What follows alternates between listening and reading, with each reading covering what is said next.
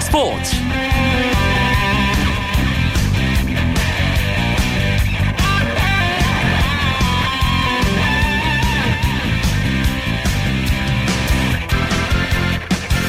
안녕하십니까. 목요일 밤 스포츠 스포츠 아나운서 이광경입니다. 한여름입니다. 프로야구 KBO 리그와 프로축구 K리그는 한창 열기를 더해가고 있죠 시즌 휴식기인 겨울 스포츠들 역시 팀을 새롭게 정비하고 훈련을 하느라 뜨거운 여름을 보내고 있습니다. 목요일의 스포츠 스포츠에서는 오랜만에 프로농구 KBL 소식을 준비했습니다. 비시즌 동안 트레이드 소식과 각 팀 외국인 선수들의 트라이아웃 결과 등 월간 루키 조현일 편집장 오랜만에 연결해서 알아봅니다. 그리고 스포츠 다이어리 시간에는 1년 앞으로 다가온 리우올림픽 준비 상황과 함께 한 주간의 스포츠 이슈들 짚어봅니다. 오늘 열린 프로야구 경기 상황과 주요 스포츠 소식 정리하면서 목요일 밤 스포츠 스포츠 힘차게 시작합니다.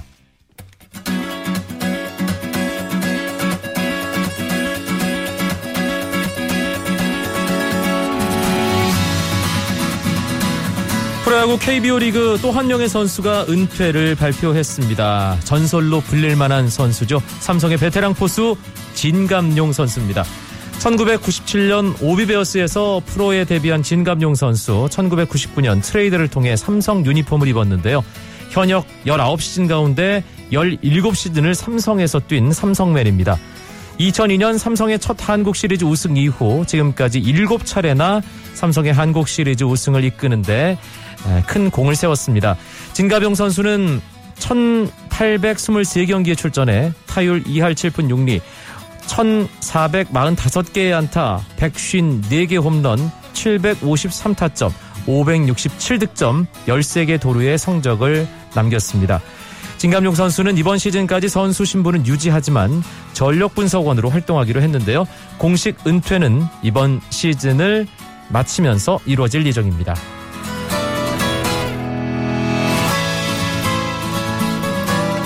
프로야구 KBO 리그 이번 주 2연전 마치고 이제 또 다른 2연전이 오늘 시작됐습니다. 다섯 개 구장의 경기 가운데 대전 경기가 가장 먼저 끝났습니다. 대전 경기 오늘 큰 관심을 모았는데요. 한화의 새 외국인 투수 에스밀 로저스의 국내 무대 데뷔전이었기 때문입니다. 그리고 로저스가 정말 인상적인 데뷔 무대를 펼쳤습니다. 9이닝 동안 LG 타선을 맞아 피안타 3개, 1실점, 탈삼진 7개, 투구수 116개 기록하면서 완투승을 기록했습니다. 외국인 투수가 국내 데뷔전에서 완투승을 기록한 것은 프로야구 역사상 에스밀 로저스 선수가 처음입니다. 한화가 5위에서 6위로 밀려나면서 뭔가 분위기가 안 좋았는데요. 로저스가 한화에게 새로운 활력소가 될 것 같다는 생각이 듭니다. LG의 선발 소사 5이닝 동안 3실점 하면서 시즌 9패를 안게 됐습니다. 경기에서는 한화가 LG에게 4대 1로 이겼습니다. 잠실 경기 점수가 참 많이 났습니다. 넥센과 두산의 대결인데요. 두산이 넥센에게 15대 5로 크게 앞서가고 있습니다. 8회 초 넥센 공격 진행 중이고요. 두산의 허준혁, 넥센의 김택형 두 명의 신예 왼손 투수들이 초반부터 무실점 경기를 펼쳤는데요. 아, 넥센 김태형 선수가 잘 던지다가 4회에 와르르 무너졌습니다. 김태형 선수 결국 3과 3분의 1이닝 동안 안타 7개, 볼넷 4개, 9실점 허용하면서 마운드에서 내려갔고요. 허준혁 선수도 5이닝을 채우지 못했습니다. 4와 3분의 2이닝 3실점 1자책점 윤명준 선수 진야곱 선수가 두산은 이어 던지고 있습니다. 넥센에서는 윤성민 선수가 7회 자신의 시즌 13호 투런 홈런 두산에서는 허경민 선수가 5회 솔로 홈런 이번 시즌 첫 번째 홈런 기록했고요. 오재일 선수가 7회 투런 홈런 자신의 시즌 7호 홈런 기록했습니다. 광주에서는 KT와 기아가 대결하고 있습니다. 기아가 지난주 6연승 이후 어, 화요일, 수요일 넥센에게 연패를 당했는데요. 오늘도 분위기가 좋지 않습니다. 지금 8회 초 KT의 공격 진행 중인데요. 6대2로 원정팀인 KT가 기아에게 앞서 있습니다. KT는 엄상백 선수가 선발로 나와서 3과 3분의 1이닝 2실점 아, 하고 일찌감치 마운드를 조무근 선수에게 넘겼습니다. 그리고 KT 고영표 선수가 이어 던지고 있습니다. 기아의 에반 선수 6이닝 2실점 퀄리티 스타트 기록했는데요. 불펜 투수들이 점수를 내주면서 리드 폭이 벌어졌습니다. KT의 마르테 선수는 7회 2점짜리 홈런 시즌 12호 홈런 기록하면서 팀이 더 리드하는데 한 몫을 했습니다.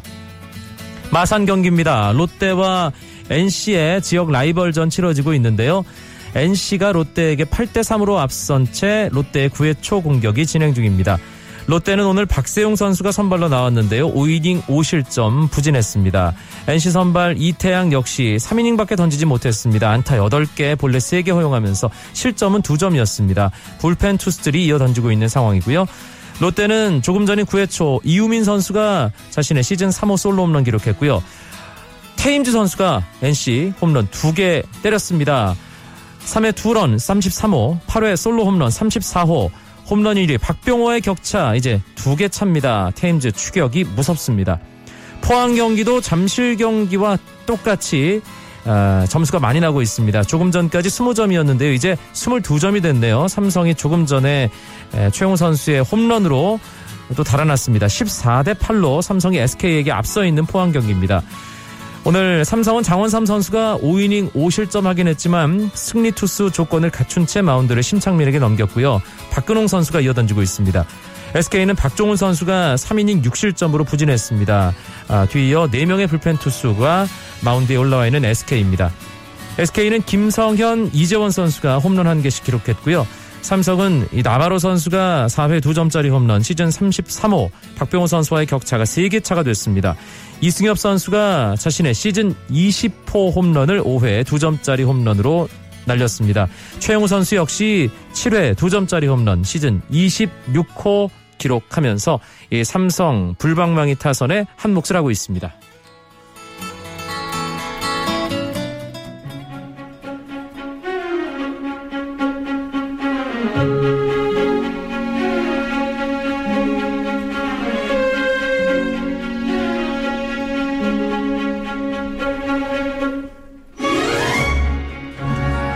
따끈따끈한 스포츠 이슈들을 짚어보는 스포츠 다이어리 시간입니다. KBS 스포츠 취재부 정현숙 기자와 함께하겠습니다. 어서 오세요, 정 기자. 네, 안녕하세요.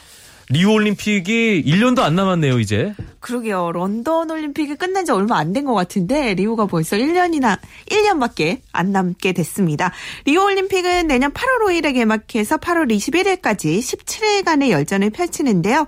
어, 지난 1896년 그리스 아테네에서 최초의 근대 올림픽이 시작된 뒤 31번째로 치러지게 되는 이 올림픽, 이 브라질 아, 리우 올림픽의 중요성은 사상 첫 남미 올림픽이라는 데 있거든요. 아, 그렇군요. 예, 역대 아 지금 북아메리카, 오세아니아, 유럽, 아시아 모두 개최가 됐지만 아직 남미와 아프리카 대륙에서는 올림픽이 개최된 적이 없습니다. 음. 그리고 리우 올림픽 개폐막식은 축구의 성지로 주목받는 마라카낭 스타디움에서 펼쳐지게 되고요. 대회 참가국 수는 아직까지 확정되지는 않았습니다. 종목별로 지금 올림픽 출전권을 확보하기 위한 경쟁이 치열하게 전개가 됐고 내년 7월이 돼서야 국가별로 몇 명의 출전 선수가 나갈 수 있는지 윤곽을 드러낼 것으로 보입니다. 준비 상황이 어떤지가 가장 궁금한데요. 이 브라질 치안이 좀 안 좋다는 그런 얘기를 많이 우리가 하잖아요. 그렇죠. 선수들과 관광객 그리고 저희 취재진 입장에서 가장 불안한 부분이 이 치안 문제인데 리오시에서 올 상반기에만 총격전 등의 강력 사건으로 800여 명이 숨졌다고 하거든요. 리우데자네이루 시에서만요. 네네. 그러니까 상당히 치안이 불안한 상태고 이 대한체육회에서도 이 치안 문제 때문에 리우 올림픽에서는 캠프를 차리는 것을 포기했습니다. 런던 올림픽에서는 우리가 브루넬 대학에 캠프를 차리고 국가대표들을 모아서 좀 훈련을 할 수 있도록 도왔었거든요. 이번에는 선수들을 모으는 것 자체가 상당히 부담스럽고 양궁연맹 같은 경우는 방탄 차량을 준비하는 것까지 고민하고 있다. 있다 이런 얘기를 듣기도 했습니다. 네. 그리고 또 하나의 문제가 환경인데 그것도 그냥 환경 오염이 문제가 아니라 경기가 열릴 바다와 강의 수질 오염이 심각한 것으로 알려지고 있습니다. 이 리오시에서 발생하는 하수의 70% 이상이 제대로 정수 처리가 되지 않은 채 강이나 바다로 흘러들어가면서 수질을 악화시키고 있는 것으로 알려지고 있는데 특히 조정 경기가 열릴 호수의 경우는 리터당 1,400만 마리에서 최대 17억 마리의 아데노바이러스가 검출됐다고 하거든요. 이 아데노바이러스가 심한 설사와 구토, 호흡장애까지 일으킬 수 있기 때문에 IOC는 물론 지금 세계보건기구인 WHO에서도 조사에 착수하겠다 이렇게 밝히고 있는 상태입니다. 어, 이거 물에서 경기하는 선수들은 경기하기 싫겠는데요? 그렇죠. 그리고 또 뭐 경기를 한 번 치르고 상당히 선수들의 컨디션 자체가 불안정해질 수 있기 때문에 네. 이 경기가 제대로 진행될지도 조금 우려스러운 상황입니다. 음, 일단 그런 걱정스러운 부분들 빨리 좀 그 올림픽 준비하는 리우 쪽에서 해결을 해줬으면 하는 바람입니다. 저도 사실 내년에 갈 가능성이 있기 때문에 아, 그 정현숙 기자 얘기 들으니까 불안하잖아요. 좀 다양한 약들을 예. 많이 복용을 하셔야 될 것 같습니다. 예, 작년 브라질 월드컵 저도 뭐 리우에서 주로 지냈는데 그때는 좀 괜찮다는 느낌이 들었는데 어, 그 1년 만에 확 안 좋아지. 그나마 좀 다행스러운 예. 것은 그런 큰 대회를 치, 치르면 아무래도 경찰 병력이라든지 안전 문제 이런 부분에 상당한 신경을 쓸 수밖에 없기 때문에 조금은 지금보다는 나아지지 않을까 이런 조심스러운 전망도 있습니다. 기도해야겠네요. 네. 리우 올림픽을 향해 뛰는 우리 대한민국 대표 선수들 어, 주목해야 할 만한 선수들이 꽤 많아요. 그렇죠. 일단은 기존의 올림픽 스타들이 그대로 건재하거든요. 런던 올림픽 금메달리스트인 양궁의 기보배, 뭐 사격의 진종호, 그리고 배드민턴 남자 복식 세계 랭킹 1위인 이용대 유연성조가 강력한 금메달 후보로 거론되고 있습니다. 그리고 최근에 남자 역상 100m에서 한국 신기록을 작성한 김구경 선수 있잖아요. 네. 이 선수가 어떤 기록을 낼지도 조금은 궁금하고 올림픽 기준 기록을 최초로 통과했죠. 그렇죠. 9초 때 도전한다고 하는데 이 한국 육상의 신기원을 이룰 수 있을지 좀 응원을 보내고요.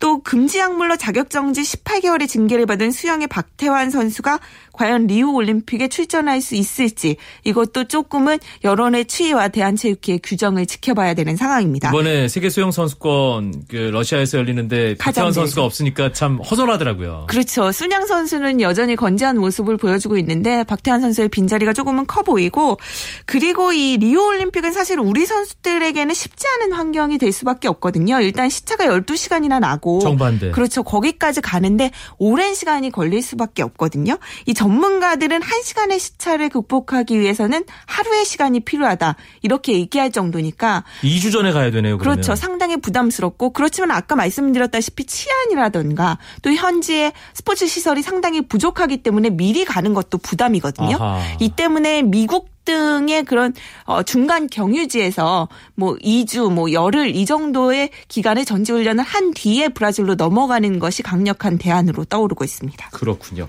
아, 이번 리우 올림픽을 통해 새롭게 선을 보이는 종목들도 어, 관심입니다. 특히 여자 골프는 우리가 금메달은 일단 거의 반 정도는 확보하고 있다는 느낌마저 드는데 말이죠. 그렇죠. 이변이 있는 게 스포츠긴 하지만 객관적인 전력에서는 분명히 우리 여자 선수들이 금메달을 따낼 가능성이 높습니다. 양궁보다 세다는 느낌? 예. 그렇죠. 얼마 전에 네티즌 분께서 이런 얘기를 하더라고요. 그 여자 골프가 점점 한국의 쇼트트랙화되고 있다. 뭐 이런 그 정도로 우리 여자 선수들이 잘하고 있다는 얘기를 하, 기도 하셨는데 일단 박인비 선수가 있잖아요. 지난 월요일에 브리티시 여자 오픈에서 우승을 차지하면서 메이저 대회 4개 대회를 석권하는 커리어 그랜드 슬램을 달성을 했습니다. 뭐 역대 7번째였고 아시아 선수 최초였잖아요. 또 고진영 선수와 막판까지 치열한 접전을 펼치면서 더욱 손에 땀을 쥐게 했고 이 음, 112년 만에 올림픽에 복귀한 골프에서 우리나라가 금메달을 따낼 가능성을 가장 높게 만드는 선수가 아닐까 이러한 생각도 들고 있습니다. 네. 일단 골프를 좀 살펴보면 내년 7월 11일 세계 랭킹을 기준으로 남녀 각 60명이 출전을 하거든요. 이 세계 랭킹 15위 안에 4명 이상 아 세계 랭킹 15위 안에 선수들이 있다면 2명을 추가로 선발할 수 있기 때문에 우리 여자 선수들이 최대 4명까지 출전을 할 수 있습니다. 아, 저는 그 정현숙 기자가 세계 랭킹 60위까지 출전할 수 있다고 해서 네네. 아, 우리나라 선수들 한 20명 나가는 거 아닌가. 그럼 좀 불공평할 네. 수 있기 때문에 그렇죠. 올림픽이니까요. 네, 네, 쿼터를 제한할 수밖에 없고요. 지금으로서는 박인비 선수와 유소연, 김효주 선수의 출전이 유력하고 남은 한 자리를 놓고 전인지 뭐 최나연, 김세영 이런 선수들이 치열한 경쟁을 펼치고 있는 형국입니다. 그렇군요. 아, 이번 주에 2022년 그 평창 다음 동계올림픽이죠. 개최지가 결정됐어요. 네, 중국 베이징과 카자흐스탄 알마티가 경쟁을 했는데 베이징이 전체 85표 가운데 44표를 얻어서 40표를 얻은 카자흐스탄의 알마티를 제쳤습니다. 아슬아슬했네요. 네, 한 표는 기권이었고 말씀하신 것처럼 제가 예상했던 것보다도 근소한 표 차이였어요. 원래는 베이징이 지난 2008년 하계올림픽을 개최한 경험과 노하우 그리고 시설 면에서 월등하게 앞서 있다 이런 평가를 받았었는데 인공 눈을 사용해야 한다는 점에서 알마티의 막판 추격을 조금은 허용한 그런 측면이 있었습니다. 어, 그렇지만 일단 유치에 성공하면서 베이징은 역사상 최초로 동학의 올림픽을 모두 개최하는 도시로 기록이 되고, 되게 됐고요. 네. 또 베이징의 올림픽 유치로 2018년에는 평창, 2020년에는 도쿄, 그리고 2022년에는 베이징으로 이어지는 이 동북아 3개국이 연달아서 올림픽을 개최하는 그런 높아진 위상을 자랑하게 됐습니다. 그렇군요. 그렇지만 베이징이 유치에 성공하자마자 최근에 좀 구설수에 휘말리고 있는데 이 동계올림픽 주제가가 미국의 그 디즈니사의 애니메이션인 겨울왕국의 주제곡과 유사하다. 표절을 했다라는 의혹이 제기가 되면서 베이징은 유치하자마자 조금은 곤혹스러운 입장에 처해 있는 상황입니다. 레딧고요? 네네. 예. 그렇죠. 알겠습니다. 아, 한번 들어봐야겠네요. 조금은 뭐 비슷하다는 분들도 있고 비슷하지 않다는 분들도 있는데 그러면서 얘기가 나오고 있는 게 중국이 아무래도 짝 짝퉁 이런 것으로 좀 운명을 많이 가지고 있잖아요. 그렇기 때문에 너무 좋아하시는데요. 네. 그렇기 때문에 이 표절 의혹을 조금 곱지 않은 시선으로 뭐 외국에서 조금 바라보고 네. 있다고 보시면 될 것 같습니다. 다른 건 대놓고 비슷하게 만들어도 음악은 좀 예. 그렇죠. 알겠습니다. 네. 아, 오늘도 따끈따끈한 스포츠 이슈 잘 들어봤습니다. 이제 리우 올림픽이 1년도 남지 않았다는 것. 스포츠 다이어리 시간에 KBS 스포츠 제부 정현숙 기자와 함께 얘기 나눠봤습니다. 고맙습니다. 네, 감사합니다. 쳤다 하면 홈런이고 슛 골이고 각본 없는 한편의 드라마 그것이 바로 그것이 바로 손에 잡힌 우승 트로피 목에 걸린 그 배달 너와 내가 하나 되는 그것이 바로 그것이 바로 그것이 바로 꿈꾸던 스포츠 KBS 1라디오 이광용의 스포츠 스포츠 목요일의 스포츠 스포츠 오늘은 비시즌 농구계 이슈들 정리해 보겠습니다. 스포츠 스포츠의 식구죠. 어, 한동안 떨어져 있었습니다. 오랜만에 이름 불러봅니다. 와간 루키의 조현일 편집장 나와 계시죠? 네, 반갑습니다. 아, 잘 지냈어요? 아, 많이 그리웠습니다. 네. 비시즌 농구 기자들은 어떻게 지내는지 궁금한데요. 뭐 시즌이 한창일 때에 비하면 여유가 있는 편이죠. 뭐 때로는 무리할 때도 있는데 다행히 올해 같은 경우에는 국내에서 열리는 대회가 많은 편이거든요. 아, 당장 뭐 다음 주에 프로 아마 최강전이 열리고 또 9월 10일에는 남자 프로농구가 개막을 맞이합니다. 네. 뭐 얼른 이 농구 시즌이 왔으면 하는 바람입니다. 알겠습니다. 더 자주 뵐 날이 어, 네. 가까워지고 있다는 조현일 기자의 어떤 농구 어, 관련된 어, 일정들이었습니다. 예. 네. 비시즌 농구의 최고의 이슈는 역시 전창진 감독의 승부 조작 혐의였는데 결국 전창진 감독, KGC 감독 자리에서 스스로 물러났죠. 네, 전창진 감독이 불법 스포츠 도박과 또 승부 조작 의혹으로 경찰 수사를 받아왔습니다. 아, 결국에 자진, 자진 사퇴하기로 결정을 했는데요. 어, 지난 4일 저녁 이 KGC 인상공사의 감독직 사퇴 의견을 전해왔습니다.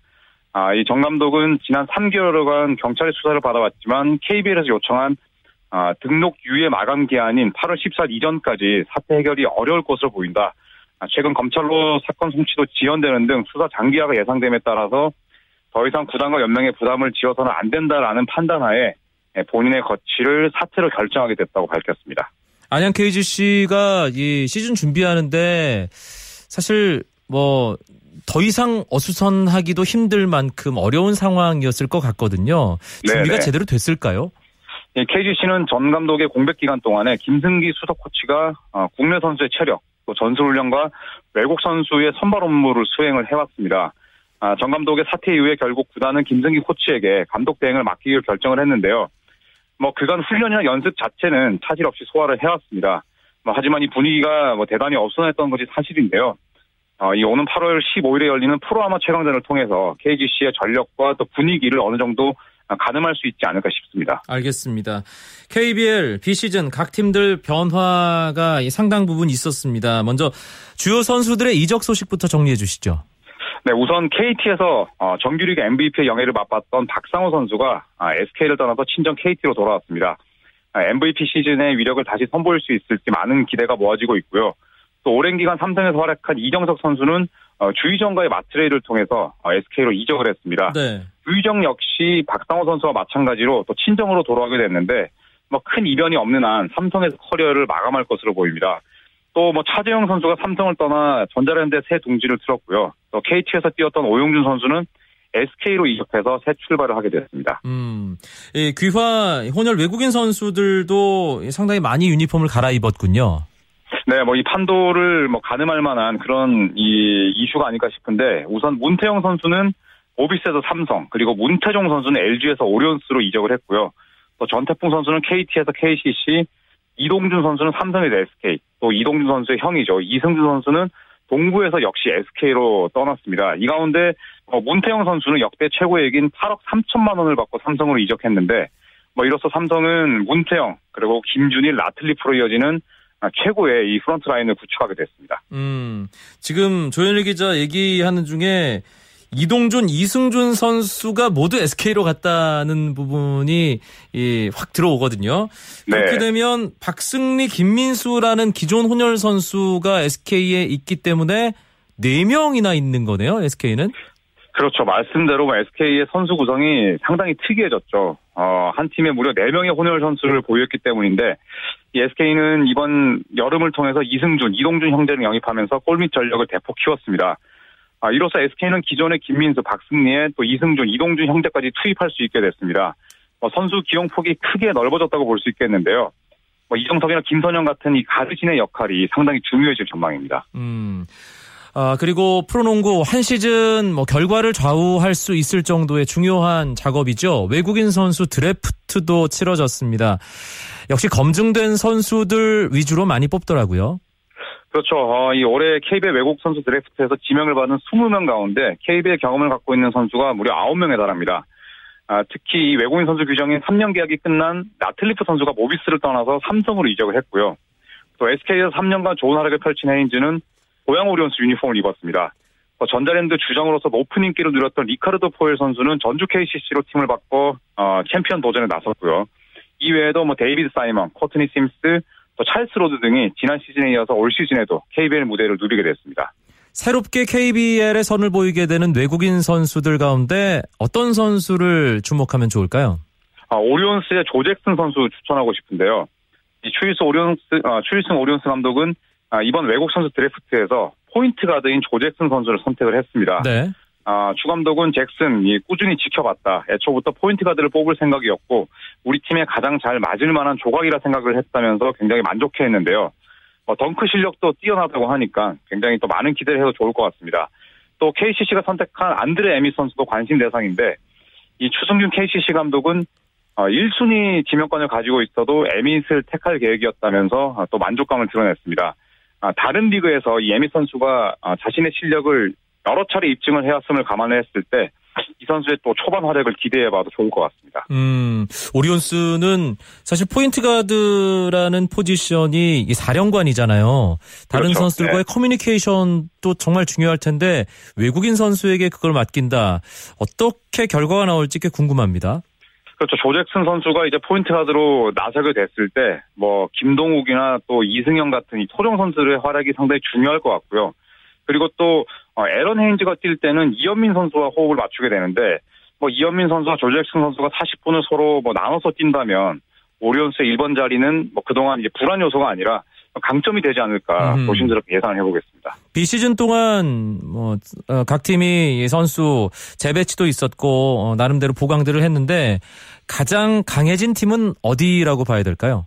어, 지난 시즌 꼴찌에 그친 서울 삼성이 아닐까 싶습니다. 아, 삼성은 외국 선수 드래프트를 통해서 모비스의 3연패를 이끌었던 이 리카르도 라틀리프를 영입해서 전력을 키웠습니다. 또 이에 그치지 않고 이 문태영 선수를 붙잡으면서 공격력을 향상시켰는데요. 어, 이 삼성은 이로써 김준일, 라틀리프, 또 문태영 선수를 40분 내내 이 가용할 수 있는 그런 또 특권을 누리게 됐습니다. 네. 아, 이외에도 포웰을 영입하는 동시에 하승진, 전태풍으로 이어지는 콤비 플레이를 다시 한번 선보이게 된 이 전주 KCC 역시도 알차게 로스터를 보강했습니다. 그리고 이 다음 달이죠. 중국 후난에서 열리는 아시아 선수권 대회 지금 준비 중인데 네. 에, 결국 남자 농구 대표팀 감독 김동관 감독으로 결정됐죠. 그렇습니다. 이 대표팀이 어, 9월 23일부터 10월 3일까지 중국 후난에서 어, 피바 아시아 선수권 대회를 준비하고 있습니다. 아, 이 대회에 2016 리우데자네이루 출전권이 달려 있는데요. 이 한동안 팀을 지휘할 감독이 선임되지 않아서 좀 곤란을 겪기도 했습니다. 아, 결국에 김동완 감독이 사령탑을 맡았는데 뭐 풍부한 경험 그리고 인화력 또 다양한 전술 또 카리스마를 바탕으로 대표팀의 선전을 기대케 하고 있습니다. 그런데 이렇게 남자 농구 대표팀이 국제대회 준비할 때마다 가장 신경 쓰이는 부분이 부상 선수들이 많다는 거지 않습니까? 이번 대회도 마찬가지 상황이죠. 그렇습니다. 대표팀이 지난달 14일에 예비 명단 24인 가운데 16명을 강화 훈련 대상자로 선정을 했습니다. 하지만 이 KGC 인상공사의 오색은 양희종 선수가 발목 부상으로 현재 훈련에서 제외되면서 비상에 걸렸는데 급기야 이 하승진 선수마저 종아리 부상으로 탈이 나고 말았습니다. 아, 결국 이 세 명이 대표팀 명단에서 제외됐는데 뭐 이들을 대신해서 이제 강상재, 또 이정현 선수가 태극 마크를 어, 달게 됐거든요. 물론 두 선수도 뭐 좋은 그런 기량을 지니고 있습니다만 기존에 뽑았던 선수들이 이탈한다는 것은 어, 뭐 상당히 뭐 좋지 않은 그런 뉴스라고 볼 수가 있겠습니다. 음, 국제대회에서 사실 좋은 모습을 보이면서 그것을 국내 리그 인기로 이어가는 것, 뭐 다른 종목들이 예, 상당히 좋은 사례들을 많이 보여줬는데 네. 아, 농구도 좀 그렇게 하면 어떨까 싶은데 예, 사실 확실하게 좀 그런 계기를 만들지 못하는 것 같아서 좀 안타까운 마음이고요. 어, 미리 보는 다음 시즌 프로농구 예, 프로아마 최강전 다음 주에 열리는데 조현일 기자 도 열심히 취재를 하겠습니다만 이 대회 관전 포인트 마지막으로 짚어주시죠. 네, 자 2년 만에 프로 아마 최강전이 다시 열리게 됩니다. 아, 다소 어수선했던 이번 농구 비시즌 분위기를 좀 바꿀 수 있는 좋은 기회가 아닐까 싶은데요. 아, 평소에 보기 힘들었던 아, 프로와 아마 팀의 맞대결이라는 점에서 많은 주목을 끌고 있습니다. 이 초대 대회에서는 고려대학교가 우승을 차지했었는데 에, 당시 우승 주역인 이종현 선수 건재하고요. 이 과연 프로 형님들이 이 고려대나 또 상무의 도전을 이겨낼 수 있을지가 관전 포인트겠습니다. 또 이 프로팀 간 대결에서는 음, 이 외국인 선수가 출전할 수 있거든요. 이 새로 뽑은 외국인 선수의 기량을 체크하는 또 좋은 기회가 될 것 같습니다. 알겠습니다. 아, 오늘 오랜만에 비시즌 농구계 이슈들 살펴봤습니다. 월간 루키 조현일 편집장 고맙습니다. 네, 자주 뵙겠습니다.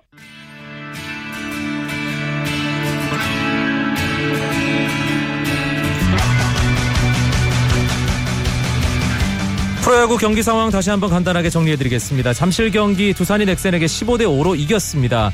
대전에서는 한화가 새 외국인 투수 로저스의 완투승을 앞세워서 LG를 4대 1로 꺾었고요. 마산 경기도 끝났습니다. NC가 롯데에게 8대 3으로 승리했습니다. 포항에서는 삼성이 SK에게 14대 8로 앞서가고 있고요. 광주는 KT가 기아에게 6대 2로 리드하는 상황. 기아의 8회 말 공격 진행 중입니다. 스포츠 스포츠 내일은 재미있는 국내 축구 이야기 축구장 가는 길에서 2015 동아시안컵 남녀 축구대표팀 경기 관련 이야기 풍성하게 준비하겠습니다. 지금까지 아나운서 이광용이었습니다. 고맙습니다. 스포츠 스포츠